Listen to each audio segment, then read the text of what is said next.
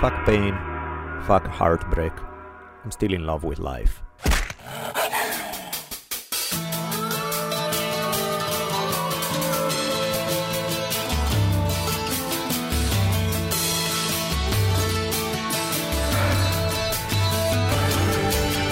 From the multicultural headquarters of the future capital of the free thinking states of America known as Los Angeles, this is the Drunken Taoist Podcast.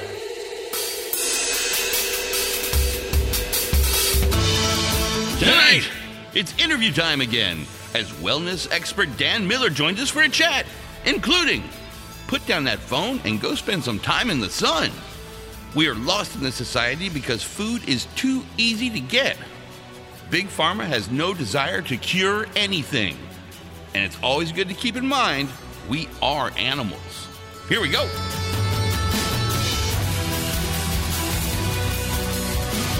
And now, asking you all to spread the words that corporations are not persons, I'm Rich Everts. And my partner in crime, the savage philosopher and middle finger of the gods, Daniele Bolelli, as we invite you to lower the lights, batten down the hatches, and prepare to open your mind. For the Drunken Taoist podcast begins now. All right. Welcome back, everybody. Another fine episode of the Drunken Taoist podcast, episode 210. Another amazingly fine day here in Ojai. they call this the winter, well, in another week. It seems not winter like at all. Hey, I have three layers on. That's it is winter true. enough. LA winter. Yeah. It's, funny, we had uh, folks at the observatory last night, and it was in the 40s. Yeah. And you'd have thought that the Arctic tundra was going to roll out in a minute with Exactly. all these fur hats and Yeah. toques going around. 40s is winter enough. It is. It's- Oh man, I remember. I remember in Tennessee days when you get into that spring day when it was finally like forty six or seven. You're like, yes, t-shirt. Get the shorts out. Of course, of course. the yeah, there are falling leaves on the ground. There's it has uh, at least, if not winter, winter, at least a fall feeling to it. Yeah, and there's Christmas lights. Yeah, so- so cool enough.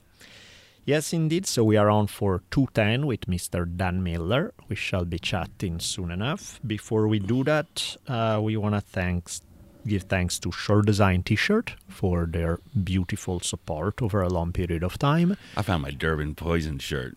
Oh yeah. So packing does have its advantages. Yeah, you find the old stuff. There it yes. is. So check out their website for their great T-shirts. Of course, grasslandbeef.com. absolutely. You got to hear from the man himself in a previous episode, so now you know why what they do is awesome. And of course, thank you to zebraathletics.com. Beautiful supplies for martial arts, which make my garage cooler and happier. and um, having said that, shall we give thanks to the folks who have donated? absolutely. Let the pottering begin. Okay, here we go. We got Samuele Rudelli, Jim D'Amico, Froggy Style Production, Donald Chip Witten, Lane Raper, Stephen Rados, Yanni Linima, Luis Pesquera, Jesse Rantakangas, Clayton Payne, Austin Stilwell, Aaron Weisner, Stephen McKee, Jonathan Waterloo, Tyler Kiplev, Charlie Fernandez, and Frederick Hahn. Heroes one and all. Heroes one and all indeed. You know what? I'm actually gonna check as we speak my email because I wanna, since we are recording right now, I don't wanna miss anybody who donated today. Who then has to wait? Yes, we got more. Mr. Thomas Robinson, Mr. John Vergara, and uh, Aistis Juska. That wraps it up in real time. Fantastic. Yes, indeed. Uh, another way to help us out, which I think most of you guys are no longer doing. I don't know if it's the technology has changed or what's up, but if you think that maybe you're going to be shopping on Amazon and you want to do it through our link, it helps us a lot. dbamazing.com or there's the link somewhere on the episode notes, I believe. Either one would work. We would deeply appreciate if you do that.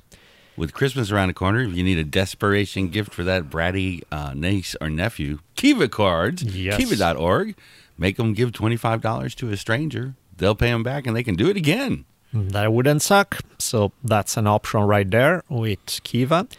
And in the thank you list, thank you to uh, Aum Cellars and Matera Wines, both of whom have supplied us with glorious products blessed by Dionysos that are very much appreciated. Now, with that in mind, Yeah, I think blessed by Dionysus himself, Dan Miller, on his way in. let's roll.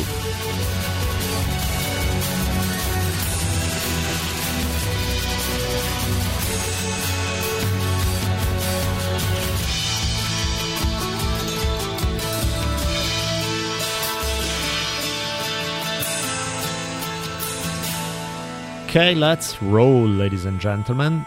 Here we go. After a couple of uh, rare Zoom episodes, which I apologize for, and I don't at the same time, because one of the things about Zoom is that you do get to chat with people that you never get to meet face to face because your paths don't cross. However, I am fully aware that the audio quality sucks in those cases, and there's only so much that you can do to make it better. So, both uh, I hope you enjoy some of the ones we have done. You know, having Sterlin Harjo on, that was an absolute treat. At the same time, sorry for the audio quality. Today we are not gonna have that problem because we have Mr. Dan Miller here, just about two and a half feet away from me. He's very close. we're- yes, here we go. Make it three feet, maybe. That's about it. Dan, welcome to the Drunken Taoist. Hello, hello. Why don't we um, just for before we jump into a whole variety of topics, why don't we just give the good folks a little bit of an intro about what you do, you are, your path to get here, all that good stuff. Yeah, well, we flew out here, so that was the path. It was Right. pretty easy. I guess the other path. uh, right. Uh, yeah, so it, it- I have a, a, really weird background because I started when I was fresh. Let's go fresh out of high school. Let's go all the way back. I'm Yeah. 51 years old in a couple of days. Uh, so let's go back when I was 18, uh, valedictorian of high school, off to North Dakota State University to study organic chemistry. So the summer between high school and, and college, I went to Argonne National Lab and I made superconductors for the summer. So for those of you that don't know what nerds do in the summer, that's what nerds do in the summer. Right. They make superconductors at a at a lab. So then I went to organic chemistry and and my mom ended up homeless. I ended up dropping out of college, um, doing family stuff for well over a decade. Just got caught up in life. Like I don't need an education because I was way too smart, eh, way too stupid. Whatever word we want to use there. I just didn't go back to school for a decade.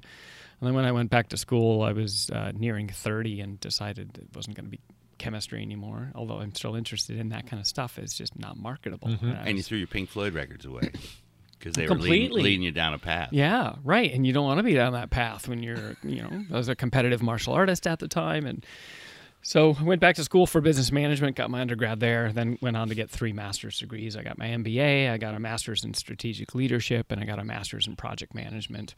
And that made me highly marketable in business, but it really, really sucked for doing anything that made my heart full. So about eight or nine years ago, uh, I met a guy, Mark McDonald. Shout out to Mark, uh, fantastic human being, and and he he said, "Dude, you're you're really good at teaching. Why aren't you teaching nutrition?" Mm-hmm.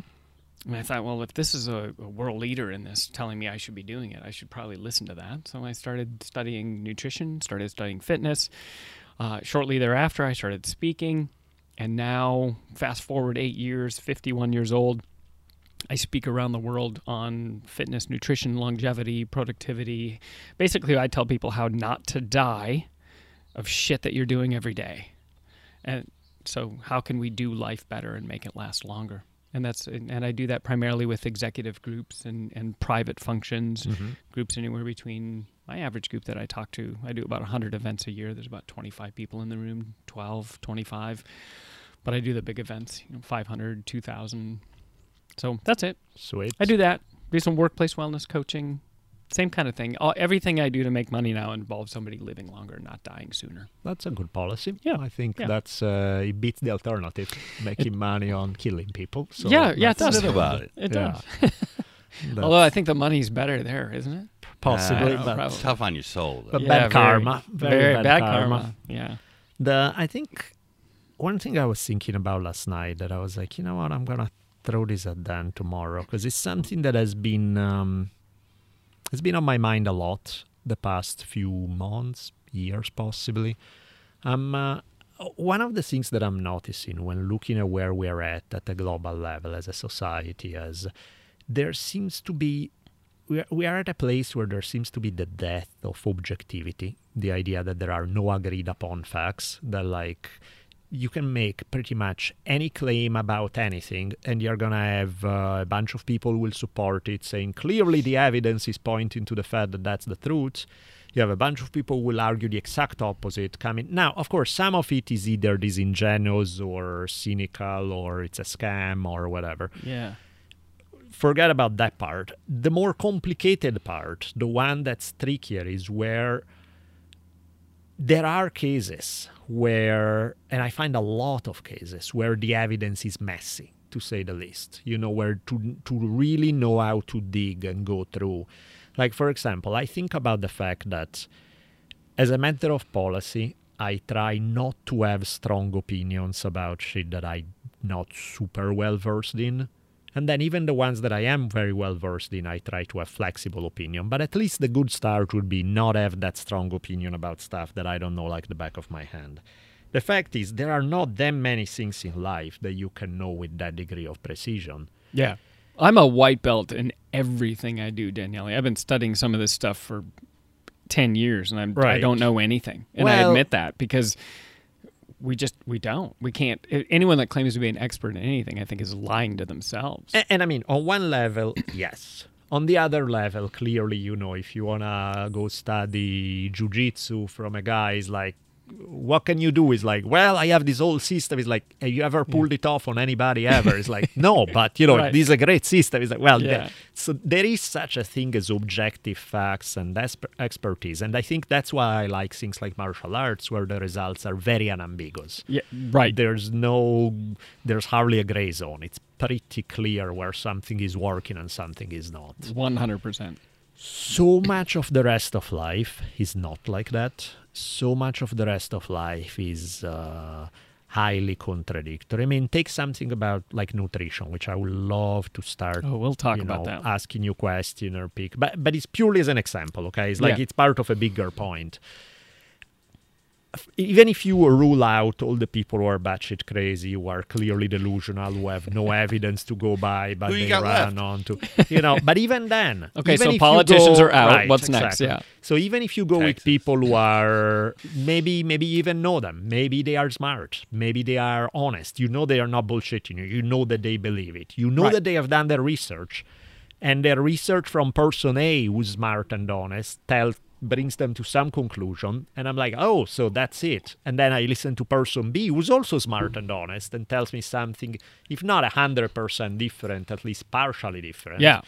and I'm like, oh shit. I mean, we all agree that yeah, you shouldn't drink seven cans of soda a day. We got that. Like some things are objective, Now, right? some Yeah. people might think that way.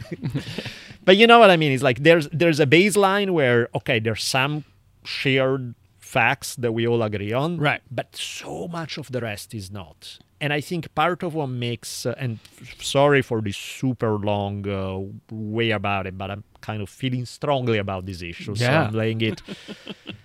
I think one of the problems that we have today is that with everybody having access to all kind of information, there's a monstrous degrees of confusion that result from it. And the fact that people essentially pick their team based on I like the way that guy or that guy is believes the same shit I do about something else, so I'm gonna go with what he say about global warming and mask and uh, how to dress and whatever the fuck, right? Right. And it's just like you don't know the fuck. You don't know the evidence. You don't have the fucking training to be able to tell good evidence from bad. The Right. people who are good at this stuff can't agree, let alone the people who are not. And so, what the hell am I gonna say? We're on topics that I'm not super familiar on. Long way of saying, how the hell do we get out from a situation where there seems to be so much really confusion because we cannot agree on basic facts? Well, the sooner we get rid of these pro-oxygen people Right, that are supporting that's the all problem. the oxygen Yeah. consumption, we will definitely have a better planet. How about those guys drinking dihydrogen monoxide? Can you believe they're drinking that? I don't even know. like, I can't even imagine drinking something like uh, that. I'm saying that as I pick up my Right, water. right. He's like, I don't know what that is. Yeah. yeah. Yeah. Yeah. So, So solve the world problems. All right. In right. So the, I, you have 120 seconds. All right. solve it The all. truth is in the fuzzy middle, and there's multi factors involved in everything. Mm-hmm. And if we realize that we don't exist, I mean, let's just go down to quantum physics for a second. We're all just a possibility cloud. It is. It is. What do you do right now, and what's working in your microcosm of existence and how are you affecting others around you? And i think if i don't try to fix latvia's problems from here in california mm-hmm. i think i'm going to be a lot better off and if i affect those that want to be affected by hanging around with me. Sure. so act local.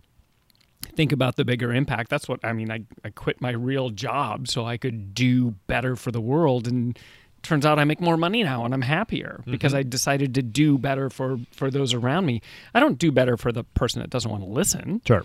i do better for those saying hey help us Yeah. so, but there's it's fuzzy. It gets fuzzy in the middle because it, there's always gray. There's always clouds of possibility. There's always yeah, a little bit right there, a little bit right over there, and a little bit right over there. And I think if we just look at all of that, the fact that there's there's possibilities in the middle, and, and let's go down that food route.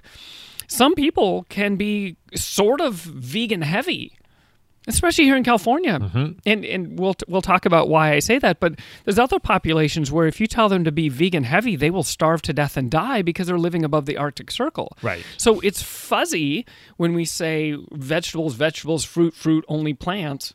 It's fuzzy because it's it works in Guatemala. It doesn't work in Juneau, Alaska.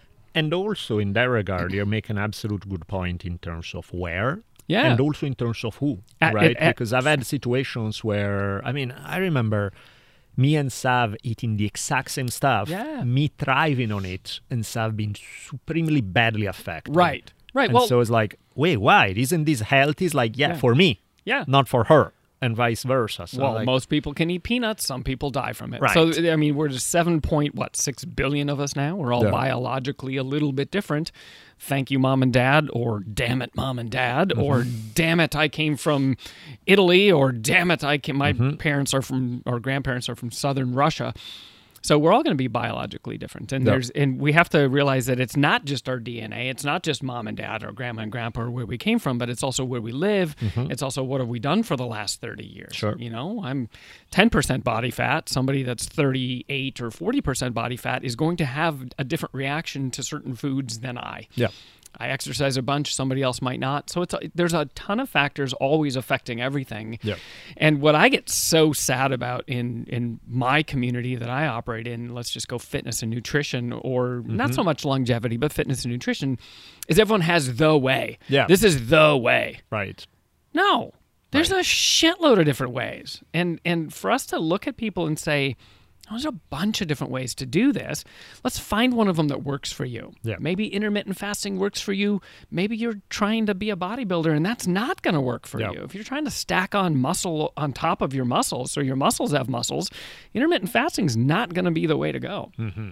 Somebody like me, absolutely positively works. It works really really well. So there's a bunch of factors affecting this and i like to lay out where did we come from as a species and realize that even in that there's going to be differences based on mm-hmm. where we live who we hang out with what we're doing with our day. We're going to need different things right? You're not going to need a vitamin d supplement here in southern california if you spend a lot of time in this yard. Right.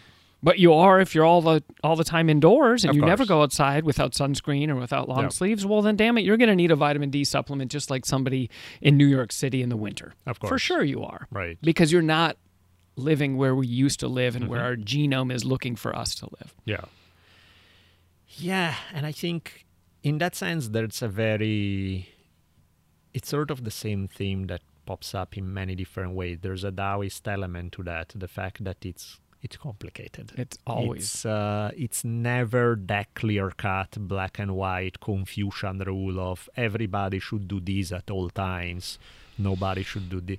Most, again, save for a few exceptions that are pretty clear cut, that are black and white, most of the stuff is not. And so, and I think that's part of why it's so complicated for most people because none of us enjoy having to spend so much damn time researching something, learning about it. When we come to a conclusion where we feel this is great, it's like, yes, today.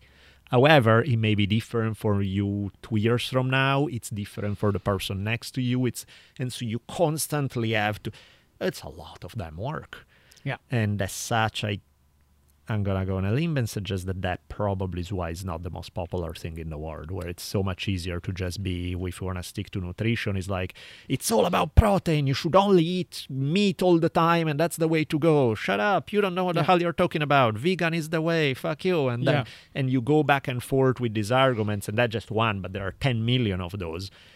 And and half of the time I'm like, you know, there's a story that I love. I think we used it before the podcast where uh, I forget the exact original example, but like it's beyond beside the point. It's like person A goes to this guy and lays down a thesis, and the guy's like, "You're right, good point." Person B goes and makes the exact opposite argument, and the guy goes, "You're right, you make a good point." Person C shows up and is like, "Wait, time out they can both be right. They are they are saying very opposite things. You cannot say to both of them that they are right. It's like you're right, and there's something there, right? Yeah. Because it's like partially there's a partial truth that you can find in many camps. And the question is not whether there is that partial truth or not, because unless you are completely batshit crazy, you probably will have something. But it makes a big difference is a 70% partial truth or a 1% partial truth and figuring out how to use that that's the tricky part Yeah. Yeah, well, I think most people just go to imright.com and that's a, you know, pretty much and then right? and then they they see, I'm right. yeah yeah That's a Bill Burr joke. If you guys listened to Bill Burr's special, where he says, I went to imright.com, and then you just fill your head with the same stuff. And uh, what I learned early on, even in high school, just because I was so involved in math and science and in, in at university in particular, is you got to look at all sides of this. So go to imwrong.com Yeah. and get that Instead data. of y'all are wrong.com. Yeah, and one. and then figure it out from there because let's look at the contradictory data that that a vegan diet might not be healthy.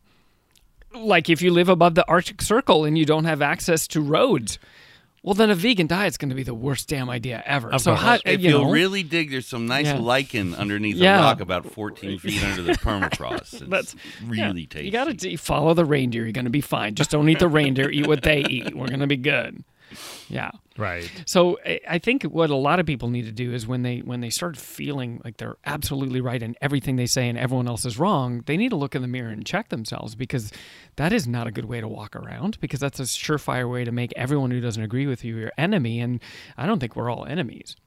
Eh, And- right. Not at all. I Right. think, especially if, if we're all in the same country, we should kind of be on sort of the same team, right? It's pro I'm pro human. Even Yeah. if we're not in the same go. country, even if we erase the invisible borders that are just written out on paper, and we say, look, uh, you know, Canadians are just like us. They're just they're just nicer. now you're getting crazy here. Well, you know, Yeah. they're they're nicer with less guns, okay, Yeah. or whatever, right?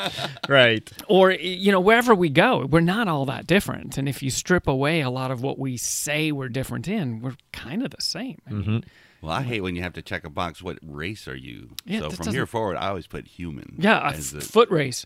That's yeah, yeah. that's a I'm good a- one too. yeah 100% 100% that's just uh, exactly where it's at in terms of uh, mindset in terms of epistemology if you want in terms Yeah. of how you know what you know and how you're going to behave based on that i think that's the way to go always learning. You're never right. You never know enough. That that's my theory anyway. Is constant evolution. Which- that, that's humans for Darwinian evolution, 2.5 million years. and i That- think is oh sorry Oh, Go- no, go that's, that's clearly an over 50 response because I know I'm dumber than ever, and making it over 50, I did. My whole give a fuck is completely gone for all times. But just knowing my ignorance and wanting to fill those voids is more present than ever. Isn't it a shame we couldn't be like that when we were 20? Oh, that'd be great. and that'd I be can't remember what I was chasing in, instead when I was 20. Yeah, I wonder what I was doing when I was. hard to Oh, re- yeah, I know. Oh, what I was do doing. remember now Yeah. too. No drugs, by the way. There was no drugs, no plants when I was in my twenties because I was I grew up in that whole uh, like drugs are bad, okay? You know, like the Mr. Mackey from South Park. That's Yeah. that was me Right. when I was We're in. literally the worst age you could Yeah. possibly be at that moment because when we turned 14, it was just say no. Yeah. AIDS had arrived. Yeah. And you couldn't even listen to the music because of the PMRC. Right. Sex, drugs, rock and roll? Yeah. No. A, a full body condom and you might get a, a, a, nice handshake. Right. times were tough. Yeah, and then I, then I, you know, I had my first little uh, touch of cannabis in my life, and that changed me forever. You're the Yeah. only That- person this to is it? say that. This is it. Right. Like this is way better than being drunk. Right. Yeah. Because I'm not going to leave my couch and get in a fight. Yes. I can't even move my arm. It's amazing. Preach and, it. And there's dragons in the kitchen. This is great. right. yeah, man, it's um, it's tricky, and it feels like uh, in some way social media encourages the exact opposite. Course. Encourages the there's an issue that I don't know shit about. I need to have a super strong opinion and yell about it within the next six seconds so I can participate on this post. And it's just like, no, you don't. You could just Shut the fuck up. yeah listen consider evidence not necessarily come to a conclusion when you do come to a conclusion comes very tentatively to a conclusion that's highly flexible and ready to be changed and that's not how we operate. And i feel that almost there's uh, in that sense our technology our access to information is kind of running against the way most people's psychology work. In, and, uh, and here's why right? It, it- so let me let me liken uh, social media to a tool because Yeah. I, I love uh, the phone. Let's just use Sure. the phone or the the, the tablet or the laptop that's in front of us. It's a tool right? Yeah. so let's go back to hammers as a tool. We know how to use a hammer right? You hit the nail and then you build something amazing. Mm-hmm. Hammers are used for building, or Yeah. sometimes if you use the back of the hammer, it pulls the nail out, Yeah. right? Now, there are a rare few that will take that hammer and kill with it. Mm-hmm. That is an improper use of the tool, as society agrees. So we know how to use hammers as a tool. I think the problem is, is none of us know how the hell to use that phone as a tool. Mm-hmm. We just use it because it feeds that dopamine response, and there's volumes written on how social media and some of the apps, even some of the game apps, but the phone alone, how it feeds that dopamine response. And right we're so lost in our regular society because food is so fucking easy to get mm-hmm. that we just make shit up and we're bored. Food's eight feet away for most people, Right. And they don't they don't really pay for it. They trade some electronic money for it. Uh, So we're bored. We have nothing to do. There's no danger. We're not we're not in danger. Nobody's shooting at us here. There's no predation. So we go to this thing that feeds us and nobody taught us how to use it. It's too new. We don't our our DNA and our our bodies as humans doesn't know what that thing is. right So we just lean into what feels good and we become addicted and we Yep. and we use it to bitch about politics. Yeah. Like I always tell people I got a flat piece of glass in my pocket that costs a thousand dollars. All the information in the known universe is there and you use it to bitch Yeah. about politics. Right. It's the worst use of a tool like that I've ever seen. yeah So I think if we just look at what we're what are we doing? right Like, what's your life like? Um, Michael Easter has one of my favorite books on the face of the planet. Have you read it? The Comfort Crisis?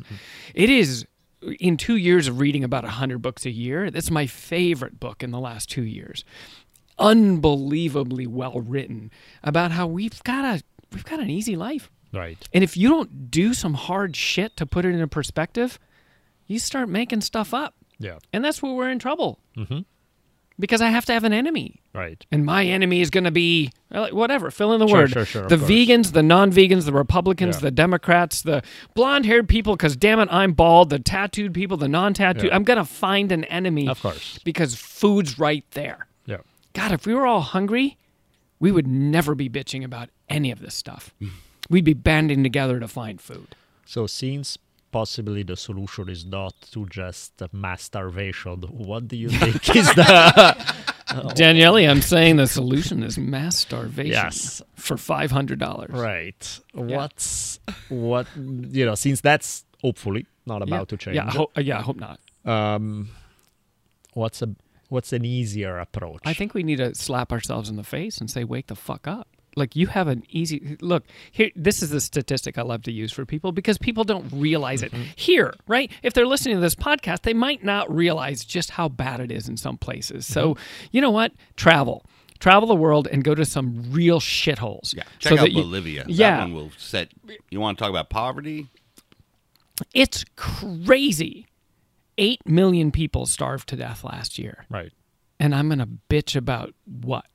I got free food. I got so much food. We, the U.S. has so much food. We throw away forty percent of the food mm-hmm. produced in this country, Which should be a crime. it should be a crime. And you can't even in some places. I believe California is like that. You can't donate relatively old food to the homeless. You can't do it. It's You illegal. can't donate So you- sandwiches that were being Yeah. served one hour earlier to the guy that's got nothing on the It's- street because oh he might get botulism. That's a tragedy. no, it's So unacceptable. So I think if we if we just take some of Michael Easter's uh, um, advice, just go do something hard or go to a place where they're really struggling to put your life into perspective and come back with a new mindset. It's all about our heads because that's where we're in trouble right now. It's not that anyone's doing stuff wrong for the most part. It's our heads are screwed up You because food is too easy. Do you think in that sense is because kind of throughout history we have been used to be in crisis mode of dealing with the fact that food is not an easy thing, that you have to be watching out for 10,000 things. And so when you're not busy watching out for 10,000 things, you kind of don't know what to do with yourself and you... Well, uh, Bret Weinstein covers that in his new book too. Uh, I don't know if you've picked up that one, but but he cover he covers that as well. There's there's some things that are going on with us as humans that are undeniable from our evolutionary past. They're undeniable. Number one, food is not always easy. Number two, there's always danger because let's face it, we're we're middle of the food chain at best. Sure. If I shove and delicious. eh, tasty, delicious, wet bags of meat who can't catch shit. Like I dare anyone listening to go even try to catch a butterfly because they're they've got the gift of flight. We don't. We suck. We're middle of the food chain. Delicious bags of slow moving meat. and if it wasn't for some things that happened in our past, we wouldn't have even made it to where we're at today. I mean, I don't see dolphins making podcasts. So something happened Yeah. That that set us apart, whatever that was in our prefrontal cortex and our evolutionary past. Our brains got big enough to use technology. That's the first thing I tell people. You got to realize we're the only animal on the planet, by and large, as a species that uses technology, and that technology is what keeps us safe from bears and tigers. Because if it wasn't for technology, Yeah, we wouldn't be talking right Of now. course, we we might be. We'd be talking. We'd be talking as part of our tribal movement, but we'd also have spears in our hands trying to hunt something Yeah. and be watching our backs. Yes. Right. So that was most millions, millions of years of our species was what's over there? What's over there? Something's going to eat us. There was always Yeah. us looking for an enemy or us looking for food. Sure. And now, what about four generations ago? That stopped. Right. It's too soon. We can't adapt that quick. Our Right. genome doesn't adapt that quick as a species. So, four generations ago, there's no more looking for predation. There's no more looking for an enemy. Mm-hmm. So now what? Yeah, yeah. So now I'm looking for an enemy. Yeah. And my enemy is whatever the opposite of my thought process is, that's my enemy. Sure. You know, if it's if you're a Democrat, your enemy is Republicans. If you're a Republican, your enemy is Democrats. And I'm going to impose my will on others because that's that's part of human nature. Mm-hmm. And now we have to try to undo that in our society and it's hard. It's always good to do that when you are don't have the the conditions have changed so much that most people don't have the know-how and you got nuclear weapons and Yeah. technologies that have the potential to do fantastic things and terrible things Right. that technology is there to do both and you're not quite well equipped to use it it's like great what could possibly go wrong there Oh, I can't It's like- imagine. yeah, I guess. Okay, that's sort of life philosophy yeah. and all of that, which I dig. Um, let's go into instead some of the specifics of Okay. what you do and what you. What would you say are? We we have uh, you know you made the, intro saying there are few very hard strict rules. A lot of it is flexible. A lot of it is Yeah. dependent on who you are, your history, where you are. Ten thousand things. Having said that, what are some of the things that are at the core of what you do for a living in this sense Yeah. in terms of what you teach? Well, let's. uh, So this is what I teach. I don't teach my program. I teach a program that's billions of years in the making. And and if we look at where are the hard and fast rules, well, they're not really in human society. Mm-hmm. Well, we know you can't kill because then you're going to go to jail. Sure, sure. What, whatever. So we know there's some Yeah. some rules in our society, and different societies have different rules. But let's look at the immutable rules of- of humans, mm-hmm. the ones you can't argue with, and all of those happen to be the same rules that nature has. And and this is where I think our modern society is fucked because we forgot. Mm-hmm. Eh, we're writing shit down now. We've been writing shit down for thousands of years, and we forgot this. We're animals, period. That's it. End of story. You're 98% ish, 6% the same genetic material as your dog, which is, we all agree, is an animal. So humans are animals, and that's an unchangeable hard fact, period. We're an animal. Mm-hmm. Well, how do animals operate and where do they live? Right? So, where do all other animals live on the planet?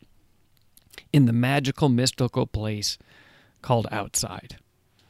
All right. It's well reported that the average American spends five hours per week outdoors. Ooh. We evolved in tribes of 150. That's Dunbar's number, Robin Dunbar from uh, from uh, Europe. So we had tight, close knit relationships with 150 tribe members, where we were, and I use these four words all the time: needed, valued, loved, and important. Mm-hmm. And if you are not needed, valued, loved, and important as part of a big tribe, you're screwed. The average American now has eight close friends, not 150, eight. That seems already optimistic. And that's yeah, and that seems like I've had a lot of people say that's a big number, Dan. Yeah. Are you sure? Well, that's the one that you can find when you go look for some of this data if you're going to use just the easy to find Right. data. So we went from 150 to 8. We went from outside to inside almost all the time. Well, what what if we do that to any other animal? Let's Right. let's take the immutable rules of nature and take an animal away from its herd or pack or group and we'll take it from outside to inside. We're going to lock it in a cage all day, no social support, and then we give that animal free access to sugar and drugs after stressing it out all day. yeah, What do you think's going to happen? of course. Well, people say, "Oh, well, that, Dan, that animal's going to die." I got news for you guys. We're all going to die. So we're all going to die. That this is a terminal body that we woke up in. But what happens along the way to that animal? And this is the sad part about what happens. It becomes anxious, depressed, sad, starts to self-harm, becomes obese, starts getting diabetes and cancer and heart disease. Well, what the hell's going on in the United States? Right. It's the same shit. Yeah. Suicide's the number two cause of death of 9 to 34 year olds because we're not connected and we're never outside. Mm-hmm. It's sad to me. So so I have a solution for all the health woes. Keep modern medicine. So if you get bitten by a snake, you have somewhere to go, but go the fuck outside. That's where you're from, that's where you belong. Surround yourself with about 100 people that are aligned with what you want to do in life and go. It's that simple. And we're not going to do it. Right. Because outside is a place filled with bears and tigers and snakes and shit that can kill us. So we just have to do our life as best we can with those same rules while we live inside a lot. That's what I teach people. Is how do mm-hmm. we do that? No stress. Stress is the number one reason for doctor visits in the US. It's well reported 70% of all doctor visits in the United States are stress related and in Europe that number is 50 and climbing. Mm-hmm. So we're getting to the point where people are chronically stressed, but yet we're not under attack and we have tons of food. What the hell are we stressed about? Traffic, the barista screwing up your coffee order. I mean, that's a problem for some people. And again, it's because our life is easy and we mm-hmm. make shit up. So we get rid of stress, we go to sleep, we drink water, we eat the right foods, which is going to be different for everyone listening based on where you live and what season it is. That's the right mm-hmm. foods are seasonal. And there's a, there's a, a bunch of reasons for that. And then we move like our life depends on it. And then we occasionally get stupid hot or stupid cold, uh, a concept I like to call killing the weak. And, and I don't mean killing the neighbors, the weak Yeah. neighbors. I mean killing the weak inside of our bodies, those cells in our bodies that need to die. The, you know, increasing autophagy and putting some cellular stress on, on the system to kill the weak. So that, that I teach those concepts, but the, all those concepts make sense when we look at what we are and if we dig go back where we belong. So eh, we can dive into any one of those if you want to dive Yeah, into those. Yeah, those are all I- good I'm, ones. A, I'm not an expert on any of it. I, I defer to people way, way smarter than me on all of that stuff. But the concepts make sense when we just think of the last time you went camping, Mm-hmm. deep into nature, in a tent. right. It's always calm, it's always a breath of fresh air. There's no stress. I, I mean, I was Except for just- those assholes with the two bright flashlights. Now that's Oh, a problem that's we can a- get in front of. or the ones that are listening to their music on the trail. Turn your shit off or put headphones in. I hate those yeah. people. Hey, if you're one of those stream. people that has your speakers on when you're on the trail, I hate you. Yes, and I- you should uh, not have food today. Because it's rude, right? But so nature should be nature, and if Mm-hmm. you're out in her, if you're out celebrating the fact that you're an animal in nature, lucky you, by the way, because what I think the number is eighty percent. Eighty percent of the world's population spends all day just looking for food. That's it's a crazy how how privileged we are in this country to have food just I can tap my phone and have Indian food delivered no matter where I'm at. It's amazing what Uber Eats and Postmates and yeah, I know I'm thinking of Indian dosa and some good butter chicken right now That's too. exactly what I was thinking. Yeah, I know. I discovered um, naan with lamb in it. Oh, yeah, butter naan with lamb.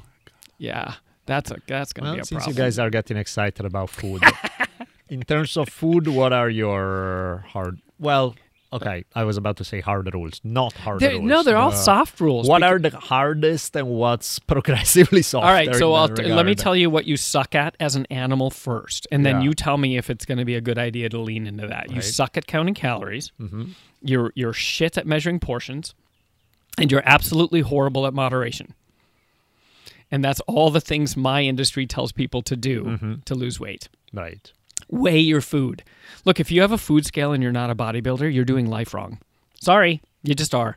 It's just it's a horrible way to go about life. This is you made it. If you mm-hmm. if you're listening to me right now, you won the lottery because you have something to listen to a podcast on and there's people starving to death. Today while you're listening to this, there's a 6-year-old girl dying of diarrhea somewhere in a country you can't pronounce cuz they don't have filtration. And we're talking about, "Oh, I don't know how to lose weight." I know how to lose weight for every human. Stop eating so damn much food. Right? It's, it's, that's pretty easy and move a lot more. And there, there's all these concepts. But why is that hard? Why is it hard for us? It's hard for us because all of the food all around us and there are triggers. Our triggers as an animal, they're the same in your dog. You can test this. Eat it all, don't move. If there's food, shove it in there until it's gone and then stop all movement. Well, I'm surrounded by food. So why would I ever move? And Right. why wouldn't I just keep shoveling it in there? That's what we're fighting against. Mm-hmm. We're trying with a fridge full of food to fight against the nature of an animal faced with a fridge full of food. And then when we fail, we feel guilty. We feel bad. We're like, "Oh, I can't do this. I don't I don't have the willpower." Nor do I. You put french fries in front of me, I'm eating all of them. I saw a cartoon once where there was uh, it was uh, why dogs rarely survive shipwrecks, and there's a bunch of dogs on this raft, and there's one of them is going like. Uh, who votes for eating all our food now? And all the dogs are like, yes, yes. That's That's exactly that's humans unless we change something in our mindset and that's incredibly difficult. So if we know what we suck at, why are we still giving that advice to people when we know they'll eventually fail? And if we look at the failure rates on all diets, it's 97% failure at 5 years or less. And uh, Michael Easter even points this out in his book. I think the, the average diet lasts less than one year and four months. right. And, and I should know the exact statistic, but you guys, it flexes all the time. It always changes. So, keto diet, carnivore diet, vegan diet, if it says diet, you will fail and it'll be failure in less than five years. That's how it works. So, instead of doing those things, what if we just go back to eating nature's foods, local, seasonal? And what if we just did that? And then on occasion, on a rare occasion, we brought goldfish crackers, gummy bears, licorice, Captain Crunch crunch berries because you hate the roof of your mouth, and pizza and pie and cheese sticks into your house. Just rarely. Not every damn day, not go to Burger King every day and try to eat healthy at Burger King. But what if you just feasted with joy in your heart rarely instead of cheating on your diet, instead of, oh, I'm doing bad things? If somebody's starving to death and you're doing bad things with food, we've got a screwed up relationship with it. So if we make it easier, and we can get into all the chemicals mm-hmm. involved in this, but let's just make it super easy. You eat plants if there's plants where you live, because guys, I always tell people take some notes. If you're going to take notes on food, this is the number one note you take. Plants are incredibly easy to sneak up on. That's the note. They don't run. They Yes. don't run. It's, I can play tag with that tree right in front of me, and I will win every time, and I can go super slow.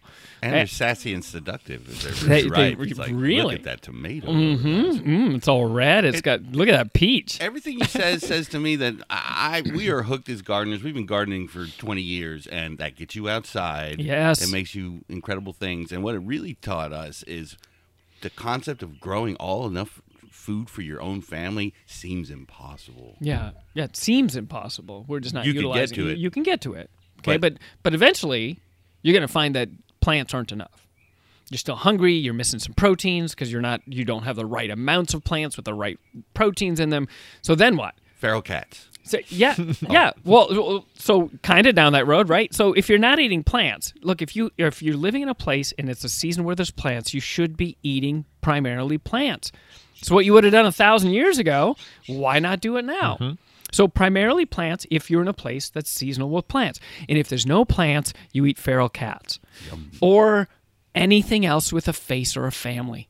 That's that's my rule. It's something red and something dead. That's what goes on the plate more dead animals if you live in a place where there's no plants during that season, Mm-hmm. right? If I'm living in upstate New York, go back a thousand years, ask yourself what you would have done if you lived back outside, I'd because that's the what hell the- out of that snow is what I'd have done. we migrated. smokes. We were migratory uh, humans, right? We're we're a migratory animal, but some of us stayed put, and those of us that stayed put didn't eat plants in the winter. Maybe some, maybe some vegetables that we were able to can or wh- whatever we were doing, but the majority of our food came from animals in the winter, plants in the summer. Okay, if you live in Southern California, plants most of the year. Sometimes animals because you have to fill in some of those gaps. You couldn't find some plants, and there was something fuzzy walking by, and it was easy enough to shoot. That was humans for millions of years. You mm-hmm. eat plants, you eat animals, and it turns out that nature's got self regulatory mechanisms in all of her foods to stop you from overeating.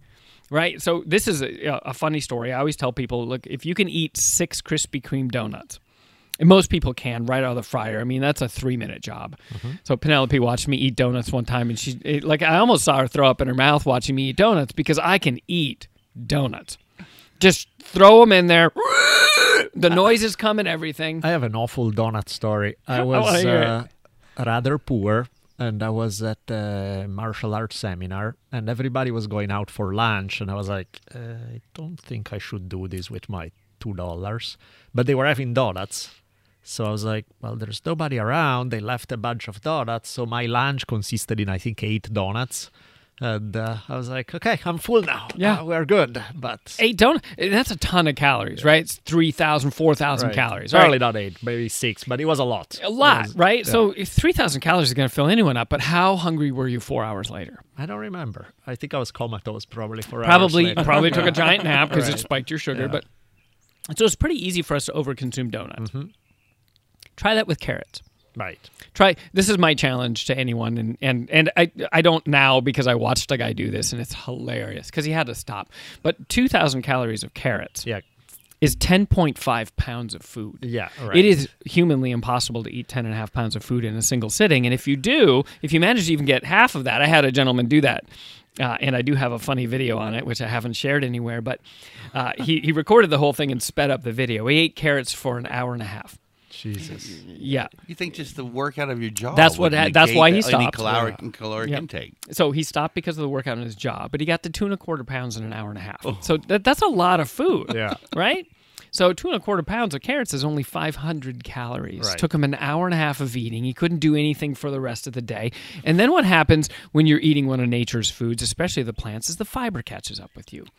And if you want to know what two and a half pounds of carrots worth of fiber does for you, it insists, uh, it, or it consists rather of taking two days off of work. That bad. Yeah, huh? you're just not going to leave the bathroom Yeah. for a while. So there, there, there's a vegetable that's super high sugar, Mm-hmm. but nature's got ways of stopping you from hurting yourself. Right. Fiber, chewing, some of the water content. If he would have done that challenge with raspberries, that's still nine and a quarter pounds of raspberries to get to 2,000 calories. Right. So when people say, "Oh, don't eat carbs; they're bad for you," are they?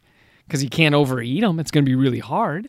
Now, if I were to take those and deep fry them, I could put 2,000 calories of carrots in your body in a hurry because Sure. I'm deep frying them in, in a fatty, high caloric oil Right. that's horrible for your cardiovascular system, it's going to be way easier. So if I give you 2,000 calories of donuts, which are deep fried birthday Yeah. cake, by the way, that's it. It's, it's super easy. It's six minutes worth of work and you got 2,000 calories versus Yeah. 10 and a half pounds, which would take most people two full weeks to eat that much if they were trying. Yeah. So that's how nature stops you from hurting yourself. She puts all this stuff in your way. The fruit have fiber, water, chewing. The vegetables have fiber, water, chewing. The nuts and seeds have shells around them. They're sometimes up in a tree. They're hard for us to get. And then the animals are easy. She stopped you from overeating animals by making them really fucking fast. Like we're pathetically slow and they're Right. really fast and they have teeth and claws. So there's all these barriers if we just eat nature's foods. We don't do that anymore. We order pizza and cheese sticks and Right. wonder why we can't stop. That's why. We're, anytime you're eating food in a box or a bag or something you ordered from a restaurant that was designed to make it taste good, Yeah. you're screwed. You're absolutely screwed because you're not going to succeed at it in the long term, especially if you've had a shit day. That's just how that works. So mm-hmm. the solution is you eat plants, you eat animals, you you grow them yourself or hunt them yourself, and then or you go to the grocery store and you act as if that is your only choice. You put vegetables and fruit and nuts and seeds and legumes into your grocery cart. You buy some meat at the meat counter and you bring that home. And then when it's time to have pizza and brownies and cheese sticks, put weed in all of it and eat it all. Right? Ah. Yeah, yeah. You eat the brownies with the weed in them. Eat more pizza than you ever thought. Just stop doing that every week. Right. So you feast a couple of times a month, maybe once a month. You do it with with joy and reverence for food and where you live. You do it with people you love. Like I can't feast without Penelope. I can't Right. do it. Oh, why would I want to? This is that's Sunday fun day where you you know you do that a couple of times a month where you just let's order pizza. Yeah. Let- Let's have the the chicken wings and the brownie bites and let's do some weed beforehand to make it even better. Do some weed. Look at me. like what a nerd. Do some weed. Let's have one marijuana dose. You know, you put some plants in there to make it even more fun and you just do it. It's awesome. Right. But I tell you what, if I were to feast every weekend, I wouldn't look like I look. I wouldn't act like I act. Mm-hmm. I'd be sick and tired and I'd carry extra weight and I wouldn't even be able to do my job. So you choose when you're feasting, you choose how you're doing it. Stop feeling guilty for wanting to eat Aunt Auntie Annie's pretzel bites. They're amazing. They're delicious. You should want to eat those. God, smelling them makes your insulin go up. Just smelling those things gives you an insulin spike. So you eat those on occasion, not every day. That's that's the whole secret. So if you're in a place where it's always sunny, mm-hmm. eat more plants. Right. Damn it, high carbohydrate diet when sun is high in the sky. That's the way it should be because that's the way it would have been. And if you're in a place where it's cloudy and shitty, you need more fat in your diet. You need a lot more animal products or fat from animals, more protein, less carbohydrates when the sun is low in the sky. That's what you would have done a thousand years ago to survive. Stick with that. Things are easier. Buy local, organic if you can afford it. You're done. Sweet. I As incredible as might seem, we were already 46 minutes in, but I found a pivot point just then. I like it. Let's it. talk about the endocannabinoid system. Yeah, and well, let's talk about uh, the ECS. So this, I heard Elon Musk on uh, Joe Rogan's podcast not too long ago say, "Ah, I think CBD is all just a scam. It's all just snake oil." I'm like, uh, "So Elon, this is for you. Uh, CBD works for a lot of stuff in a lot of people because the system it's affecting."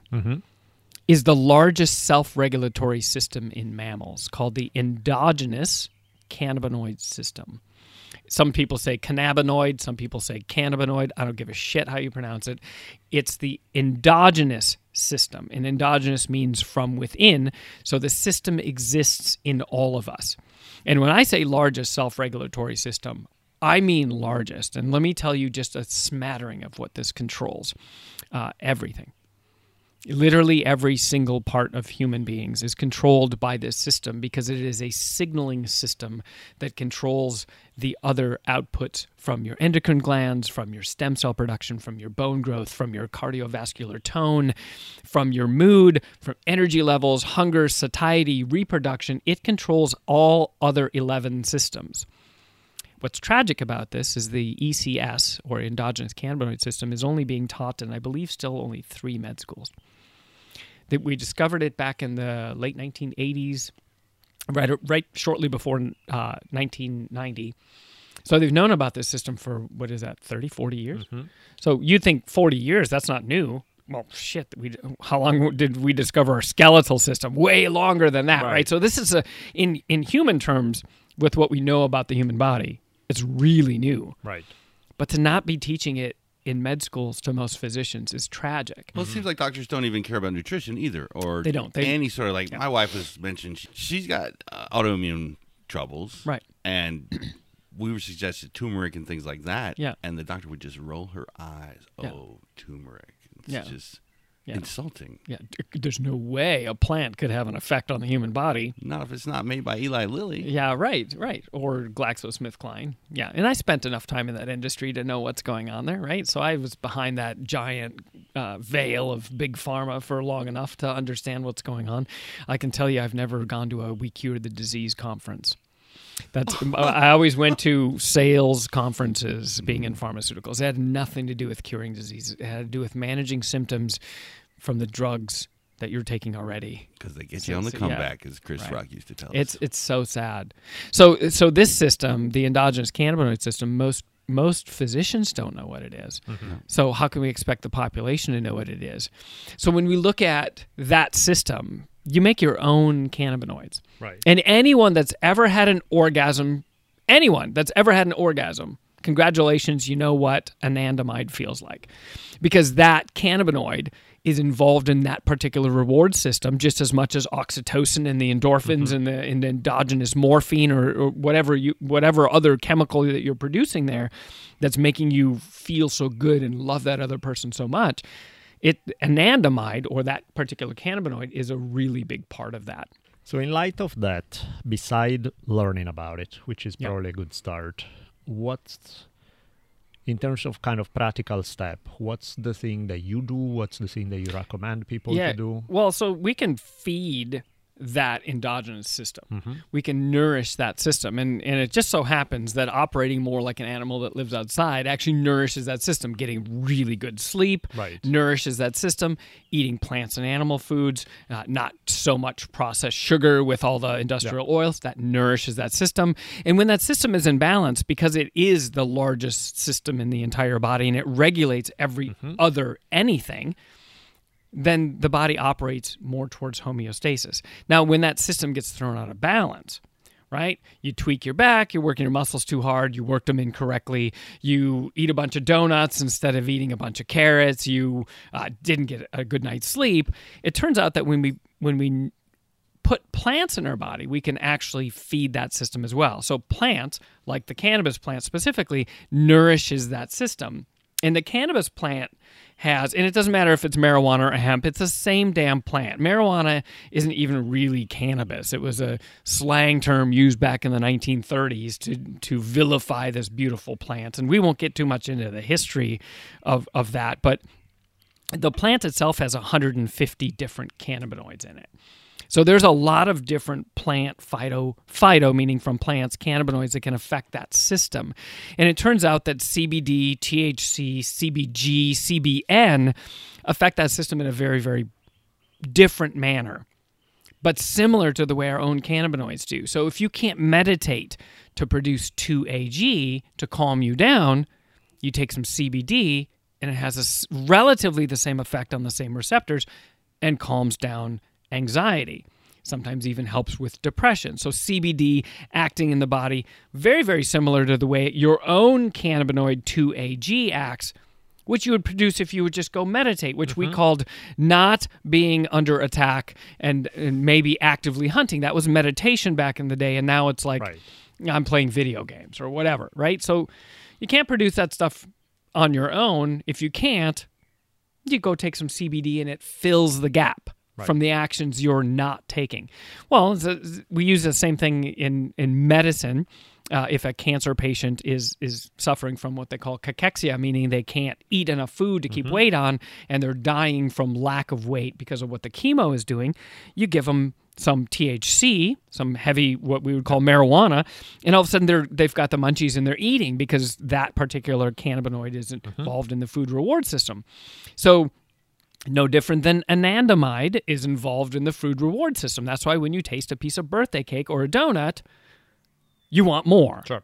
that's anandamide making you want more, right? So, and they're all in balance. They're all ebbing and flowing throughout our bodies. There's not just two AG and anandamide. There's there's actually five others that they know really well. Now they're saying there's nine others. We're constantly discovering all these other cannabinoids that we're producing. So we've got a mix of chemicals that we produce, and it just so happens that the plant cannabis and her 150 different phytocannabinoids sit with that system almost perfectly and they modulate homeostasis. So when I put CBD in, Elon Musk, you should listen to this.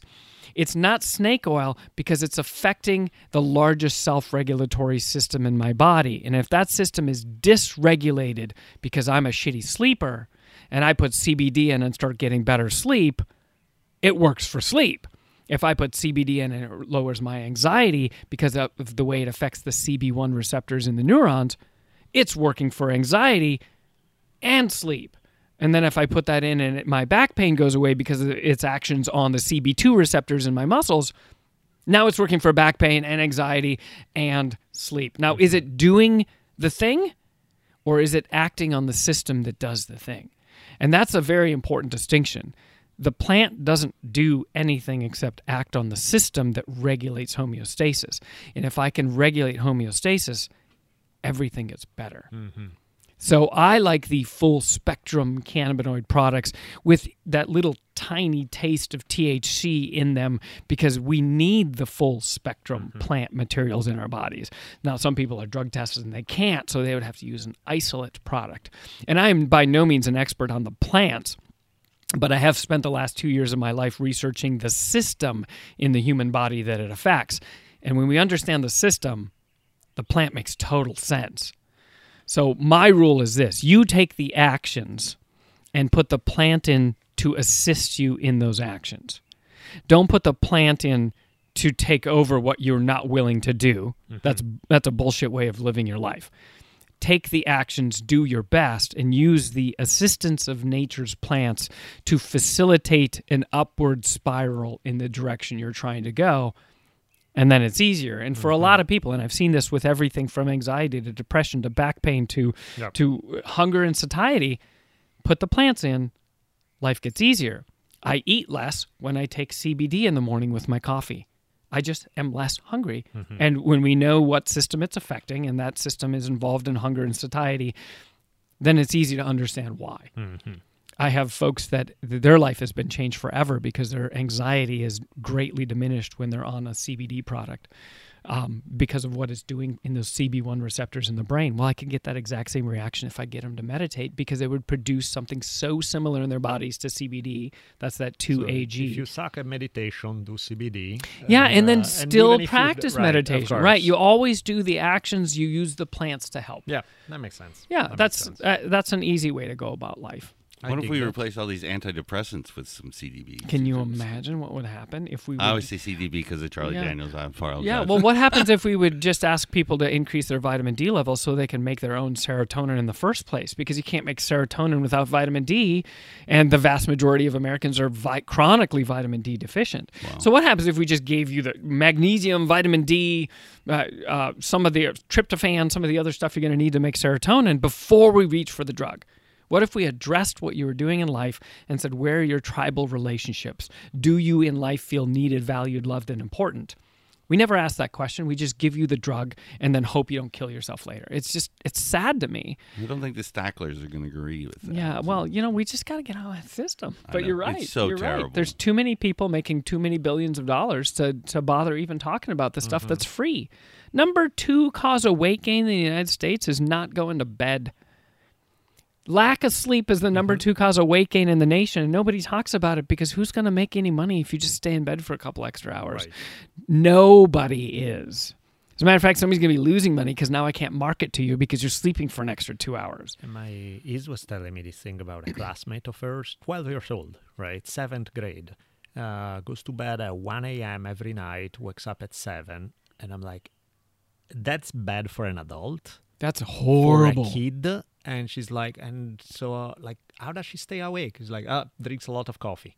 I'm like, At 12. I'm like, Jesus Christ. So I'm gonna I'm gonna refer to a study for that one because Yeah. there, there's a very very powerful study out of the United States published back in 2018 in a psychological journal. I forget the name of the journal. I apologize, but this was 38,000 American teenagers, 10th grade, 12th grade, uh, 8th grade, 10th grade, and 12th grade. 38,000 American teenagers, and they looked at sleep patterns versus suicidal Mm-hmm. Attempts. Have you heard of the study? Okay, so they weren't looking at they looked But I at can ideation. already ideation. tell you So- what the conclusion will be because it's a pretty well, clear one. So this is the. Con- I'll wrap this up really quickly. For every hour less than 8 Mm-hmm.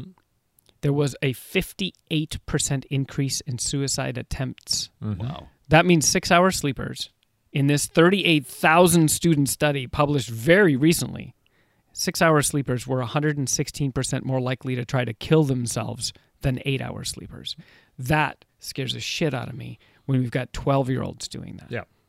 and nobody's teaching them that this is bad for the brain. At the same time, it seemed like such an easy fix. Yeah. Because it's like it's not a complicated. I'm not If even you can put your phone you- down. yeah. Go to bed like- early. Yeah. Yeah. Or yeah. Totally. But and those people that say I can't go to bed early, do some shit that makes you tired. You'll go to bed early. I mean, go camping for a week. Our sleep schedule is is aligned with our circadian Yeah. patterns. It all has to do with where that sun is. We just never go outside, and we never do anything that makes us tired. Right. Jesus, come run with me for just a, Yeah, even a half a day. You're gonna go to bed early, and you're gonna stay in bed for longer than you think. Good. Right. And weren't we diurnal sleepers two sessions? at Yeah, some so point? so there at some point in and this was seasonal in humans, we would do some biphasic sleeping where where there and there's still a lot of cultures where you can see a little bit of that, right? The the cultures, well, Daniele, you know this mm-hmm. from from back in some of the European cultures. There's a siesta in there, right? You sleep at night and then you get up a little earlier.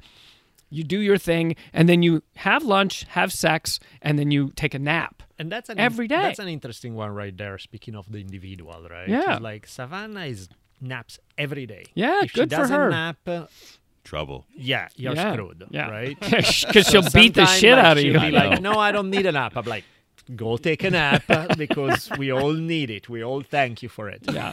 I can't nap for the life of me. Yeah. And when I've tried, it bothers me. Like Yeah. I don't, and I work fine. I sleep great at night. Yeah. I have a long ass sleep at night. Right. Except in days like today when I have to wake up horrendously early to take kids to school. But other than that, I have like, and then I'm good. I'm like good to go for the day. And and so even that is funny, like how you know, theoretically.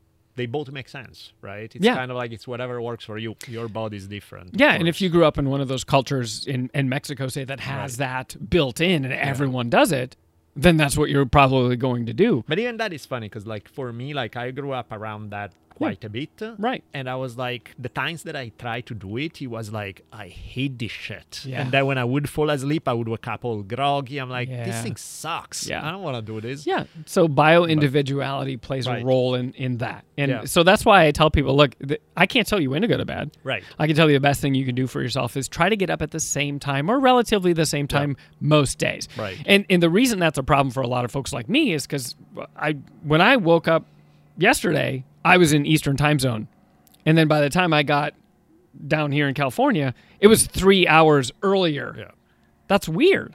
So how can I wake up at the same relatively the same time when I'm crossing imaginary time zones? And so it's very very difficult for some that travel, but you just do your best. Yeah, if you're home most of the time, set the wake up time kind of the same and then try to get 7 to 9 hours. Yeah, in that regard, I think is not exactly a coincidence that if I look at my life, the time period of the most stress were also the time periods of the least sleep, and Yeah. vice versa. Yeah.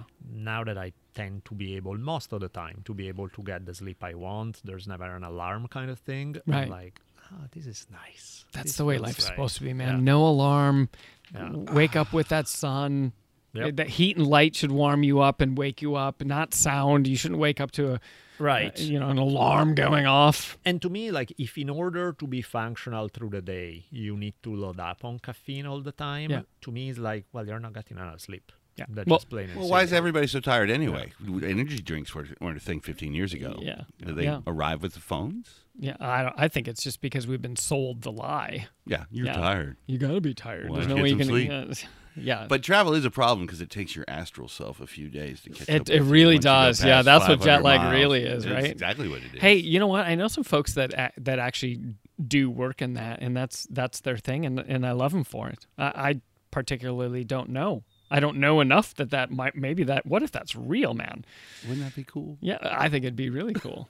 I was projecting myself above myself, and hey, I've watched myself throw up in the kitchen sink before That's not fun. from from a position 30 feet higher I, and and I knew it was 30 feet I don't don't ask me how but I was watching myself throw up in a kitchen sink because somebody was already throwing up in the bathroom I was high as fuck on Right. weed but because I didn't measure what went in those brownies but I've done it. Like I've actually watched myself do. so- How the hell does that work? So maybe there's something there. Maybe my Someone astral wa- body is trying to keep I up. wanted to teach you a lesson that day. We'd like 10 Yeah. more minutes if you would please. Yeah. Yeah. I don't know why I go back to one of the Marvel movies where he gets kicked out of his own body and he watches that watches the fight happen from a distance. I'm like, maybe that was it. I don't know. maybe it's just my brain making shit up because I watched too many movies. I have no idea what that was. but I've been there. I've seen it.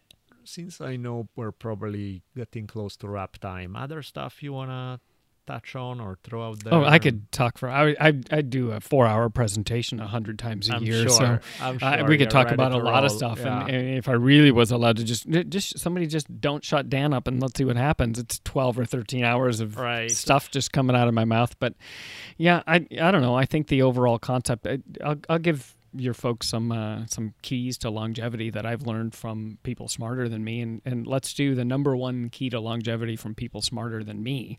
Stop eating so damn much food caloric restriction because of the pathways, the physiological pathways that operate in humans.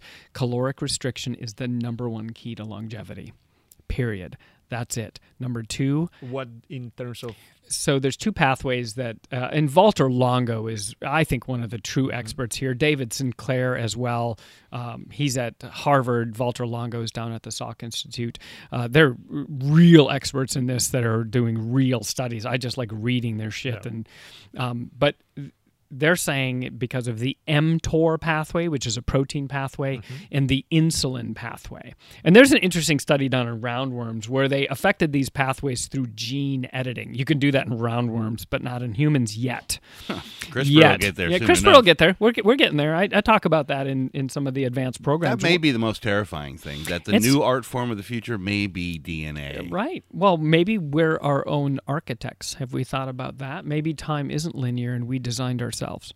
So sit with that one. I'd have made a few uh, changes. Just uh, hit that hit that uh, marijuana a little bit and then think about that one. but like in We terms of, designed uh, ourselves. I know you're not going for hard numbers, Yeah. but vaguely, what does it mean in terms of well, so what they did in the roundworm was they affected these pathways to the point where they weren't really in the way, and Yeah. they extended the lifespan of these roundworms by nine hundred percent. Right. Well, so we know we have those same pathways, and if you can reduce what they're having to do for work, you can extend your longevity. Right. So when you look at, uh, I'll just do it this way: if you were to picture in your head anyone you know in their 80s or 90s, how big are those people? They're tiny. right. They're small, right? They're they're not carrying Sure. tons. They're not 90 pounds of extra weight Sure. they're small, right? And they, if you look at what those folks ate, they eat less. Mm-hmm. Even if you look at Jack LaLanne's diet as he aged, less way less uh, food. Less like- food. So less food means less stuff for your body to do, less work for your body to do, less insulin demand on the pancreas's beta cells, uh, less uh, activation of that mTOR pathway. And when your body's not doing that, if it's not active in doing all of those things, what does it do? So, what would you say is a healthy spot in terms of the balance between the nutrients that you need and the Yeah. amount of calories you need to function well versus Almost- overdoing it? almost everyone on the planet that's studying longevity agrees with two meals a day in a six hour window. Okay. Hmm. That's it. Whatever those two meals are, they should be plants and animals. You can't just Right. shorten your feeding window and still go to Taco Bell Yeah. every day. It's probably not going to be the best. I'm not saying Taco Bell is bad. Sure, sure, sure. Because if you know if you're in an altered state and you've got the munchies, Taco Bell's amazing. It's Right. just stop doing that every day Yeah, yeah.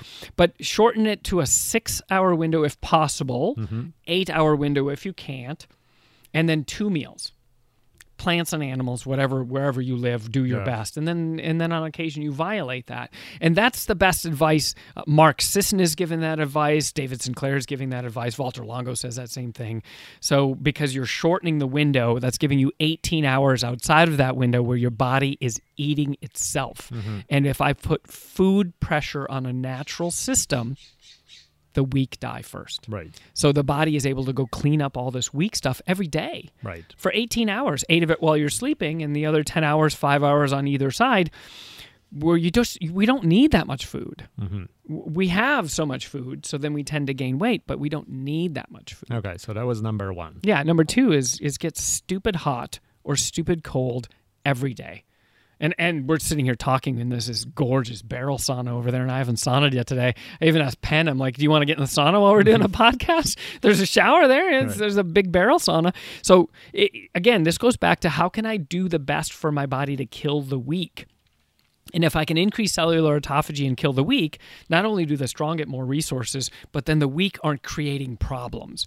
So heat is a really great way to do that. How Cold a hot, really- how long?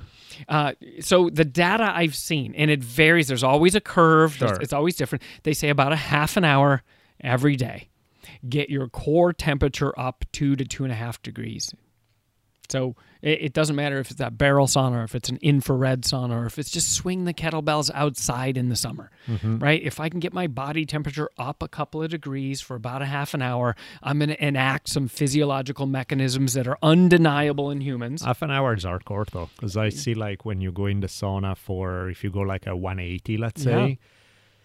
10 minutes, you're good. Good. 10 to 15, eh, it's Yeah. all right. Yeah. 15 to 20, it sucks.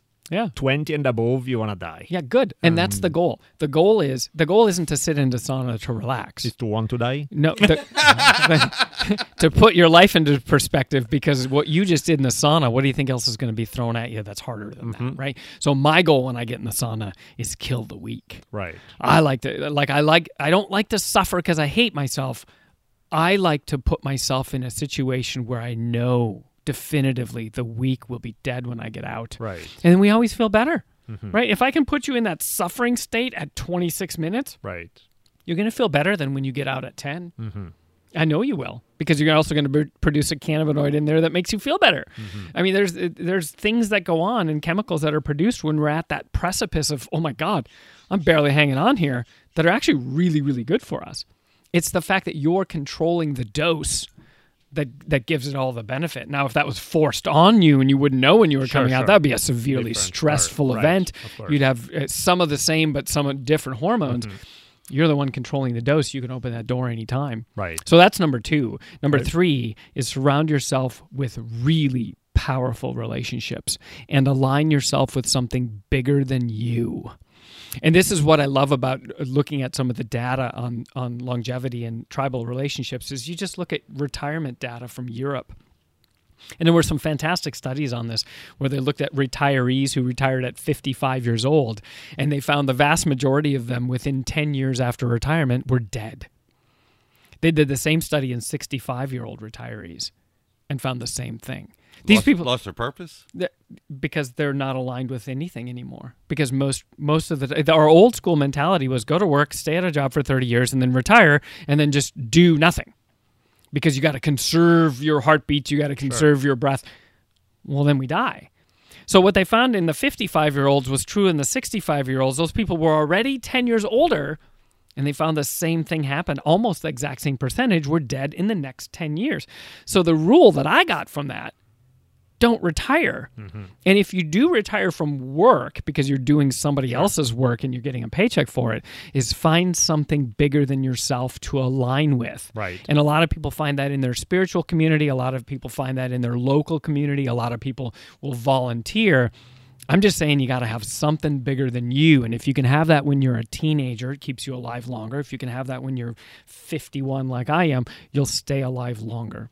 So those are the the big three: eat less food, sweat or freeze to death for a half an hour every day, uh, just to put pressure on the weak, and then align yourself with something much much larger larger than yourself. So you're always doing better.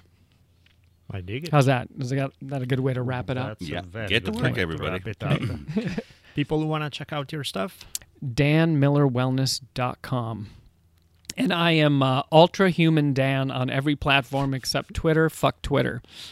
So That's not your handle, right? no, it's not my handle. I can't kinda stand that. long, I can't stand that platform. So Ultra Human Dan on Right. Facebook, LinkedIn, Instagram, or just go to my website. All the links are there. Clickable. DanMillerWellness.com. Sweet. Beautiful.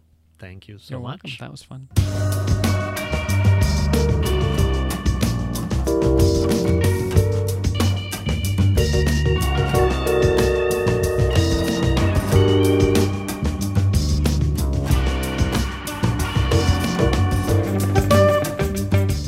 Funky music means one thing. That's the end of another fine episode of the Drunken Taoist podcast. A shy gentleman for sure. Yeah, yeah. Trouble then, uh, talking. I was afraid he was going to run out of words. of course. No, that was pretty excellent. Yes, I, uh, I definitely enjoyed that. We got to cover a lot of ground.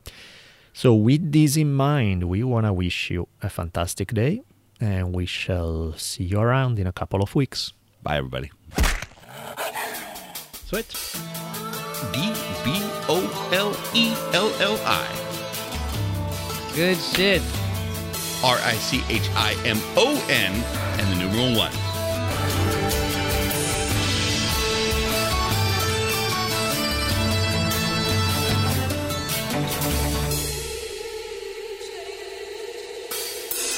And so ends another awesome episode of the Drunken Taoist podcast. Be sure to keep your ears peeled for another mind expanding episode coming soon. We'll be tweeting you as they come out. You can keep track of Daniele at D Bolelli. That's D B O L E L L I. And you can find me on Twitter at Richimon1. R I C H I M O N and the numeral one. We'll see y'all soon. Woo!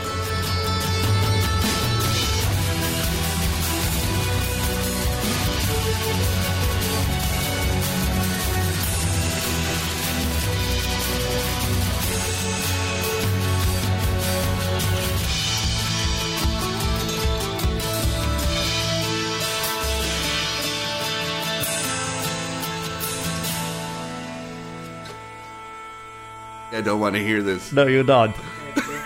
In questo caso, in questo caso le provvidenza di Dio Duncan showed you the way, yeah? Oh man, isn't that scary to think? Nice. So, don't kill people, do that instead. This was great. It's fucking awesome. And I love this conversation. I have nothing against chicken other than the fact that they are ugly and weird and strange. We've been having a great hour here. I completely got lost. Are we doing the outro or the intro? We're right now? Oh, we're outro. Okay, sorry. So that's so let's continue. Did you ever see the movie Tombstone with uh, Val Kilmer and? Uh, Uh, your accent, it just whatever that movie is you were trying to tell me. can you about. translate for me, please? I believe the word was tombstone. Yeah, that one exactly. Just as I was saying, you know, Tombstone. now, most everybody thought.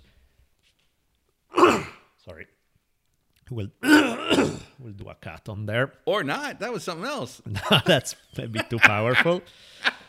what do I have to do? One day the rod shall teach you. Get back to work. Funky. Podcasting. It's like radio, but you can cuss. Why?